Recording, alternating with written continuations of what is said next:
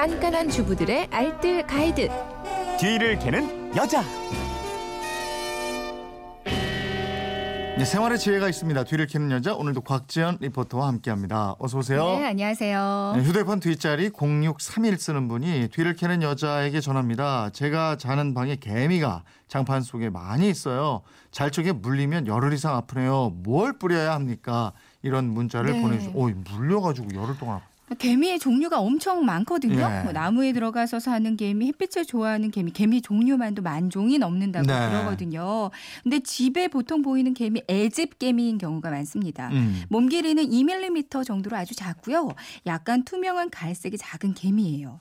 특 히 덥고 습한 곳을 좋아하는 이집트에서 건너온 개미거든요. 음. 얘네들은 난방이 잘 되어 있고 숨을 곳이 많고 습도도 높은 아파트에서 사는 걸 진짜 좋아합니다. 네. 애집 개미도 물긴 물어요. 음. 근데 물어도 증상이 그렇게 심하진 않습니다. 그러면 0631님이 물리셨다. 이런 저 개미는 좀 다른 개미인가 그런? 것 같아요. 네. 그러니까 한 번 물리면 열흘 이상 아프다고 하셨잖아요. 네. 좀 무는 개미, 침개미일 확률이 높거든요. 네. 그러니까 생김새를 한번 보세요. 애집 개미에 비해서 크기가 3mm 정도 꽤 크고요. 음. 까맣고 엉덩이 부분을 자세히 보면 침처럼 벌이 그 침이 벌처럼 보이는 아. 경우가 있습니다. 예. 침개미한테 물리면 상당히 위험할 수 있다고 그러거든요. 음, 음. 심한 경우에는 쇼크가 와서 병원에 입원하는 경우도 그 있고요. 정도예요? 심한 몸살을 일으키기도 합니다. 예. 그럼 이거 없애야 될 텐데.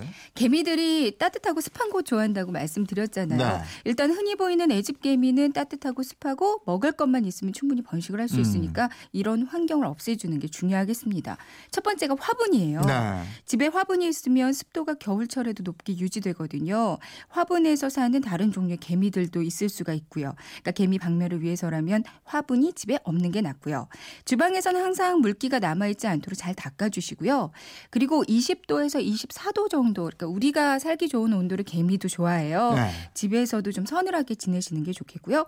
애집 개미가 가장 좋아하는 게 설탕이라고 합니다. 어. 그러니까 과자 봉지, 커피 믹스 봉지, 생선살, 뭐 달걀 부스러기, 음식물 찌꺼기도 잘 관리하고요. 쓰레기도 좀 자주 내다 버리는 게 좋을 것 같아요. 네. 침개미도 마찬가지인가요? 근데 침개미는 과자 부스러기보다는 무엇보다 습한 환경을 좋아합니다. 네. 그래서 주로 발코니 같은데 화분이 많은 곳, 습도가 높은 곳에 많거든요. 비닐 장판인 경우 그 아래쪽이 많이 습해지잖아요. 네. 그러니까 나무 바닥은 괜찮은데 비닐 장판 밑에는 침개미가 살 확률이 높습니다. 음. 무엇보다도 침개미는 집안 환경을 좀 건조하게 해주는 게 중요할 것 같아요. 네. 청결 선을 건조하게 유지하는데도 안 없어진다. 안 없어진다. 이러면 어떻게? 치약과 소금을 사용하는 방법도 있습니다. 어. 그러니까 개미가 다니는 길목에 소금이나 치약을 좀 드문드문 뿌려주세요. 아니면 또 개미가 고무 냄새도 싫어한다고 네. 하거든요.